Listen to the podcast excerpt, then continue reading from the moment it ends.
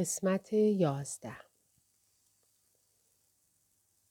هوگو گفت حالا هم پاسخ همه پرسش هایت را داری. اینها که تو مطرح می کنی سوال نیست. اتهام است و برداشت های شخص خودت. همین حالا هم همه چیز مطابق هنجارها و ارزش هایی که از نگاه تو والا هستند روشن است. فقط می‌خوای مجبورم کنی تاییدشان کنم و تسلیم شوم و بعد تو دیگر به آنچه می‌خواهی می‌رسی. استر گفت من از تسلیم متنفرم. فقط می‌خواهم به هم نزدیک باشیم و از نظر ذهنی به هم احساس نزدیکی کنیم. همه خواست من همین است. چرا به جای اینکه گنگ و ساکت باشی این را نمیپذیری؟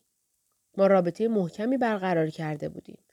مگر آدم وقتی با کسی رابطه صمیمانه دارد حتی زمانی که عصبانی و ناراحت است با او راه نمی آید. هوگو در صندلی جابجا شد.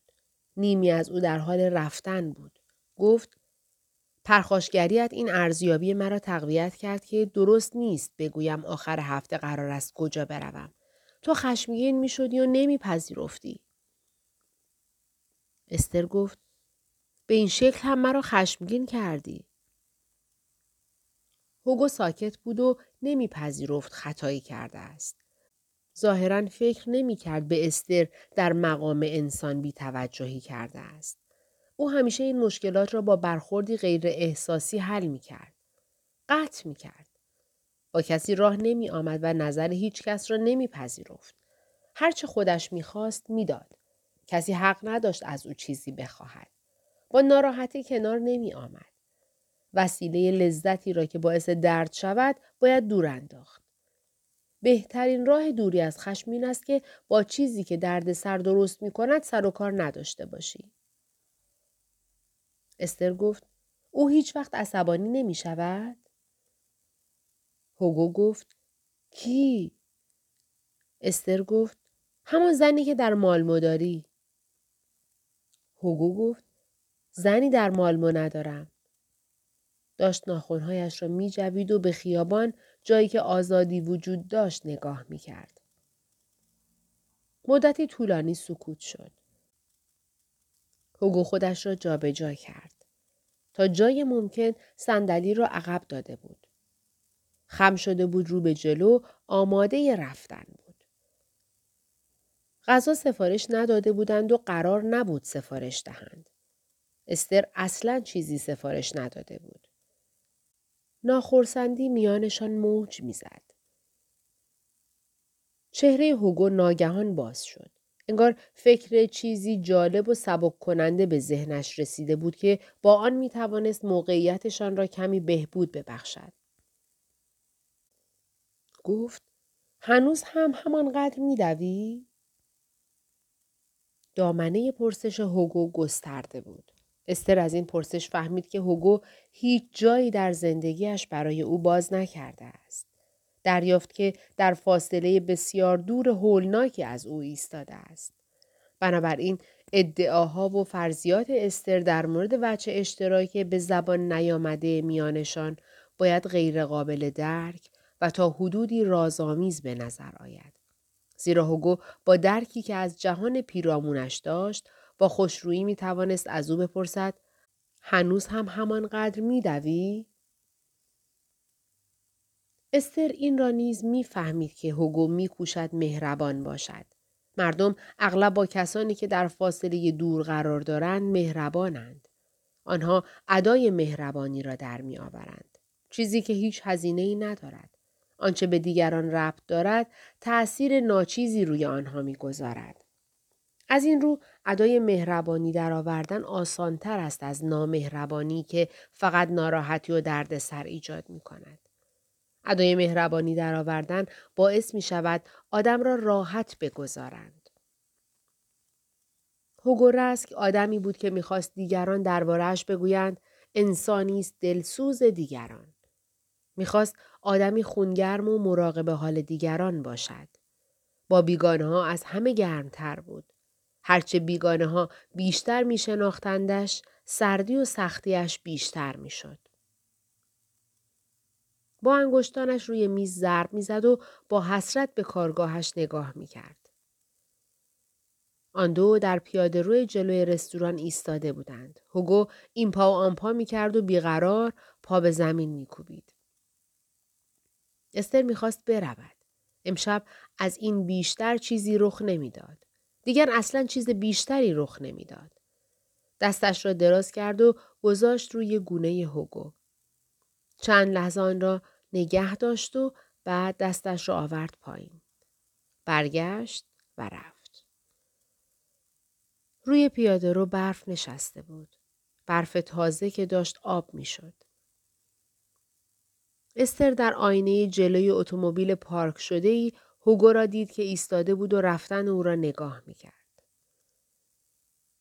حس درونی به او می‌گفت در لحظه ای که آدم دیگر فریاد نمی‌زند و متهم نمی کند مقاومت بیهوده می شود و موقعیت برتر به ضعف تبدیل می شود.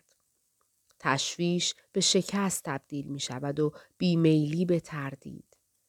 اما تردید هوگو آنقدر نبود که با رفتن استر فریاد بزند برگرد.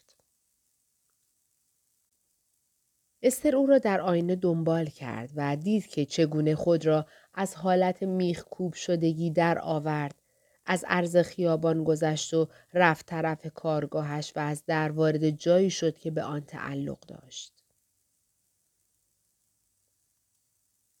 سیزده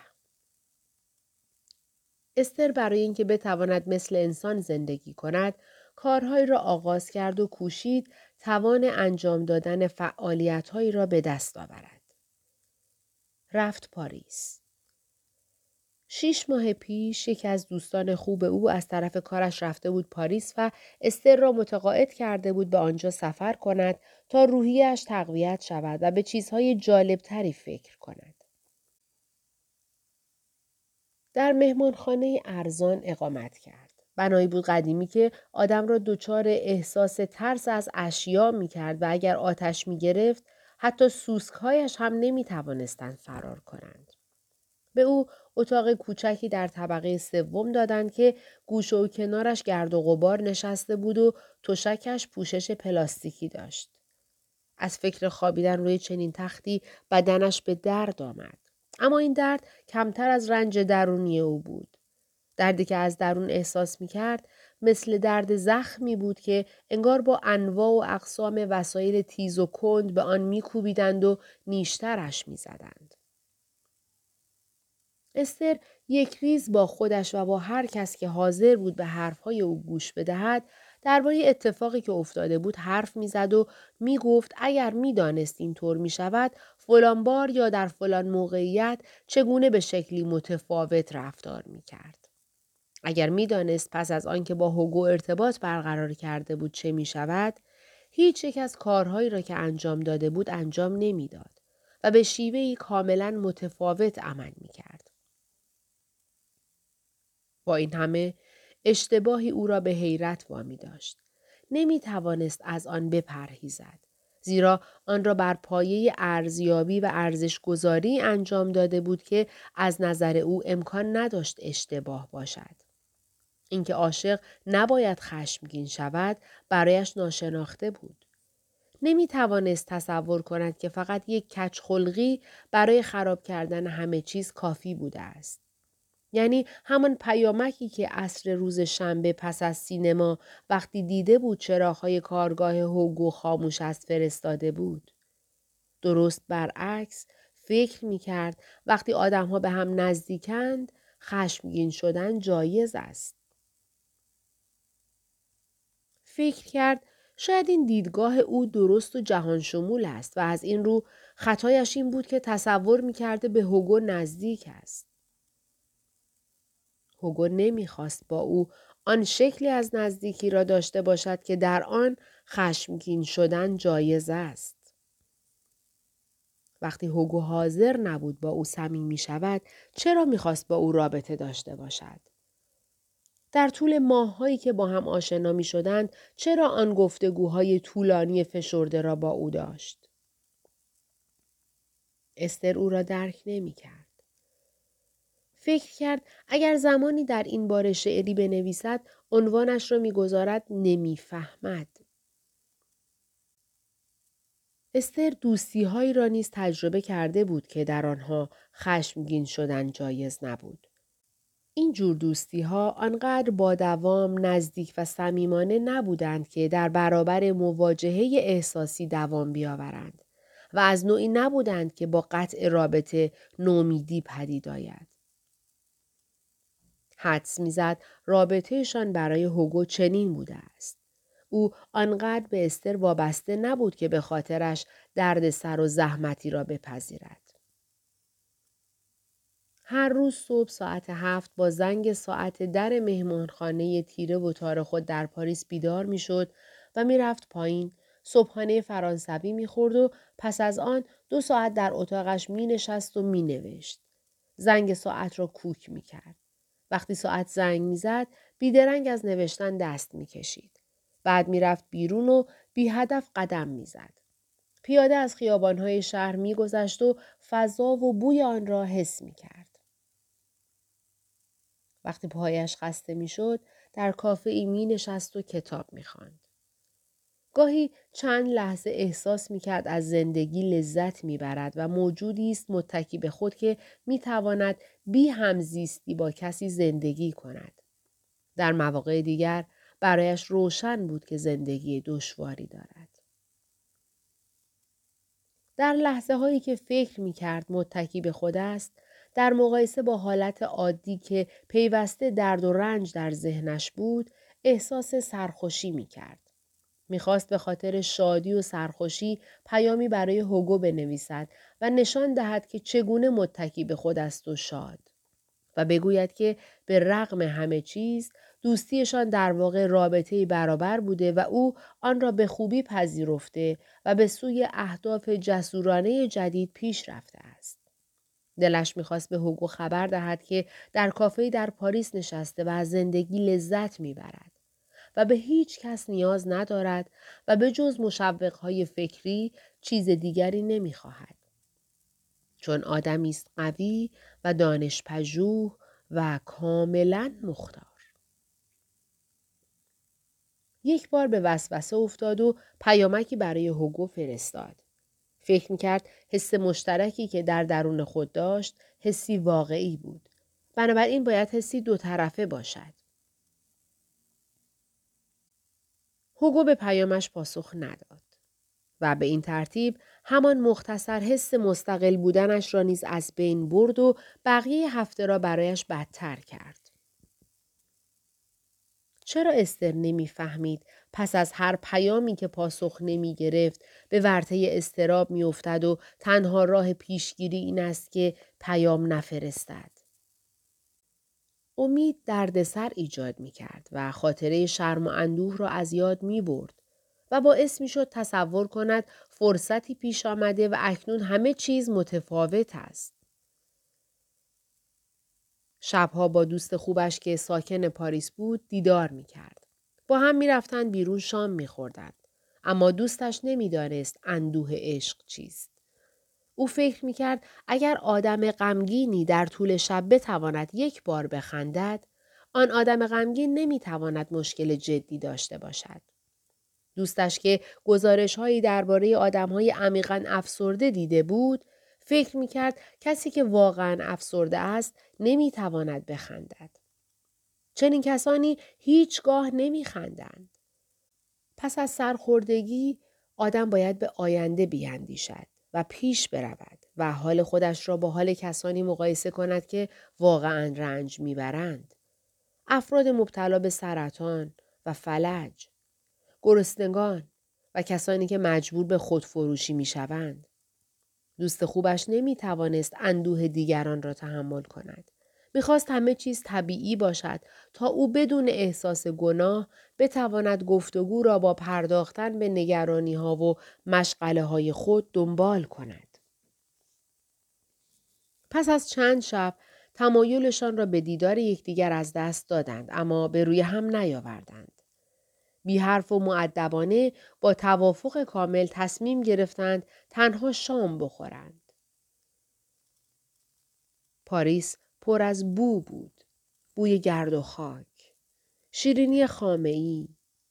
دود و عطر. استر روزهای پیاپی راه می‌رفت. قدم می‌زد و پیوسته الهام می گرفت و تأثیر میپذیرفت. با این همه می‌دانست این سفر بیهوده است.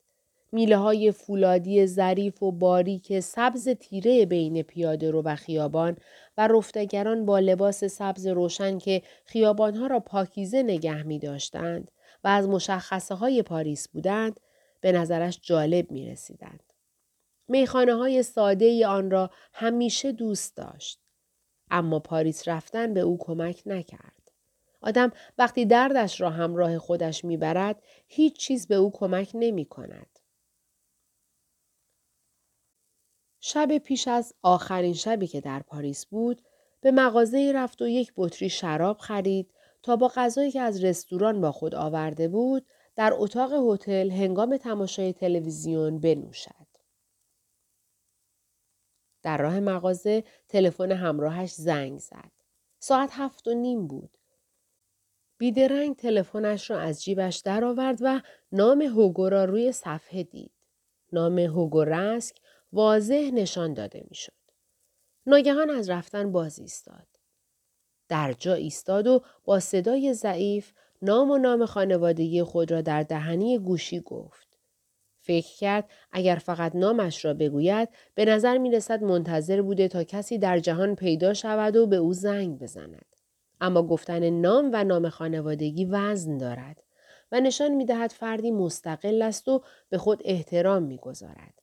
کسی که نام و نام خانوادگی خود را در تلفن می‌گوید دلمرده نیست بلکه آدمی است پویا. البته بهتر است فقط نام خانوادگی گفته شود. اما در رابطه میان او و هوگو ممکن بود به نظر آید که می‌خواهد دوری کند و حتی ممکن است مسخره آمیز شود. هوگو زود درک می‌کرد. پیش از جواب دادن گذاشت تلفن چند بار زنگ بزند. بعد نام و نام خانوادگی خود را آرام و شمرده گفت و منتظر شنیدن صدای هوگو ماند. صدای ضربان قلب خود را انگار از گوشی میشنید. اما از آن طرف هیچ کس جواب نداد. زمزمه هایی را میشنید. صدای هوگو را در میان آنها تشخیص می‌داد. اما هیچ کس با او حرف نمی‌زد. به نظر می رسید در تنفس میان کار دارند با هم خوشوبش می کنند. یکی خندید و دیگری جام شراب را گذاشت روی یک سطح صاف. چنان که از صداها می‌شد پی برد کسی جام خالیش را میگذاشت روی پیشخان بار کارگاه هوگو. شاید جام اوا استینا همان زنی که هوگو نامش را به سختی به یاد می آورد. استر فریاد زد. الو؟ الو؟ الو؟ الو؟ بار پنجم ساکت شد. احساس کرد از این بیشتر الو گفتن یأس و درماندگی را تداعی می کند. در واقع درمانده بود. نسبت به بروز اشکال مختلف درماندگی و نومیدی هم حساس بود. زمزمه ادامه یافت. یادش آمد که تماس تلفنی از خارج رایگان نیست. برای همین مجبور شد تلفن را قطع کند. برای آخرین بار گفت الو الو وقتی نام هوگو را روی صفحه تلفن دستیش دید دوباره امیدوار شد حالا نمی‌خواست امید را از دست بدهد با خود استدلال می‌کرد احساسات آدم به دیگری از امروز تا فردا ناپدید نمی شود. هوگو مسلما به او احساسی داشته وگرنه این همه زمان برای دیدن او هدر نمی‌داده است. منطق روشن این استدلال امیدش را به سادگی تقویت می کرد. تمام شب با همه وجودش امیدوار بود و تا مدتی طولانی خوابش نبرد. روز بعد آخرین روز اقامتش در پاریس بود. طبق برنامه‌ای که داشت مدتی نوشت و بعد رفت بیرون. اما شهر دیگر هیچ بویی نداشت و او چیزی نمی‌دید. اینکه نمی‌دانست شب پیش هوگو می‌خواسته با او تماس بگیرد اما بعد پشیمان شده یا اصلا اتفاق دیگری افتاده بود عذابش می‌داد. آیا هوگو می‌خواست او را دست بیاندازد؟ آیا می‌خواست عذابش بدهد؟ در این صورت چرا؟ شب که شد دیگر نتوانست تحمل کند و زنگ زد.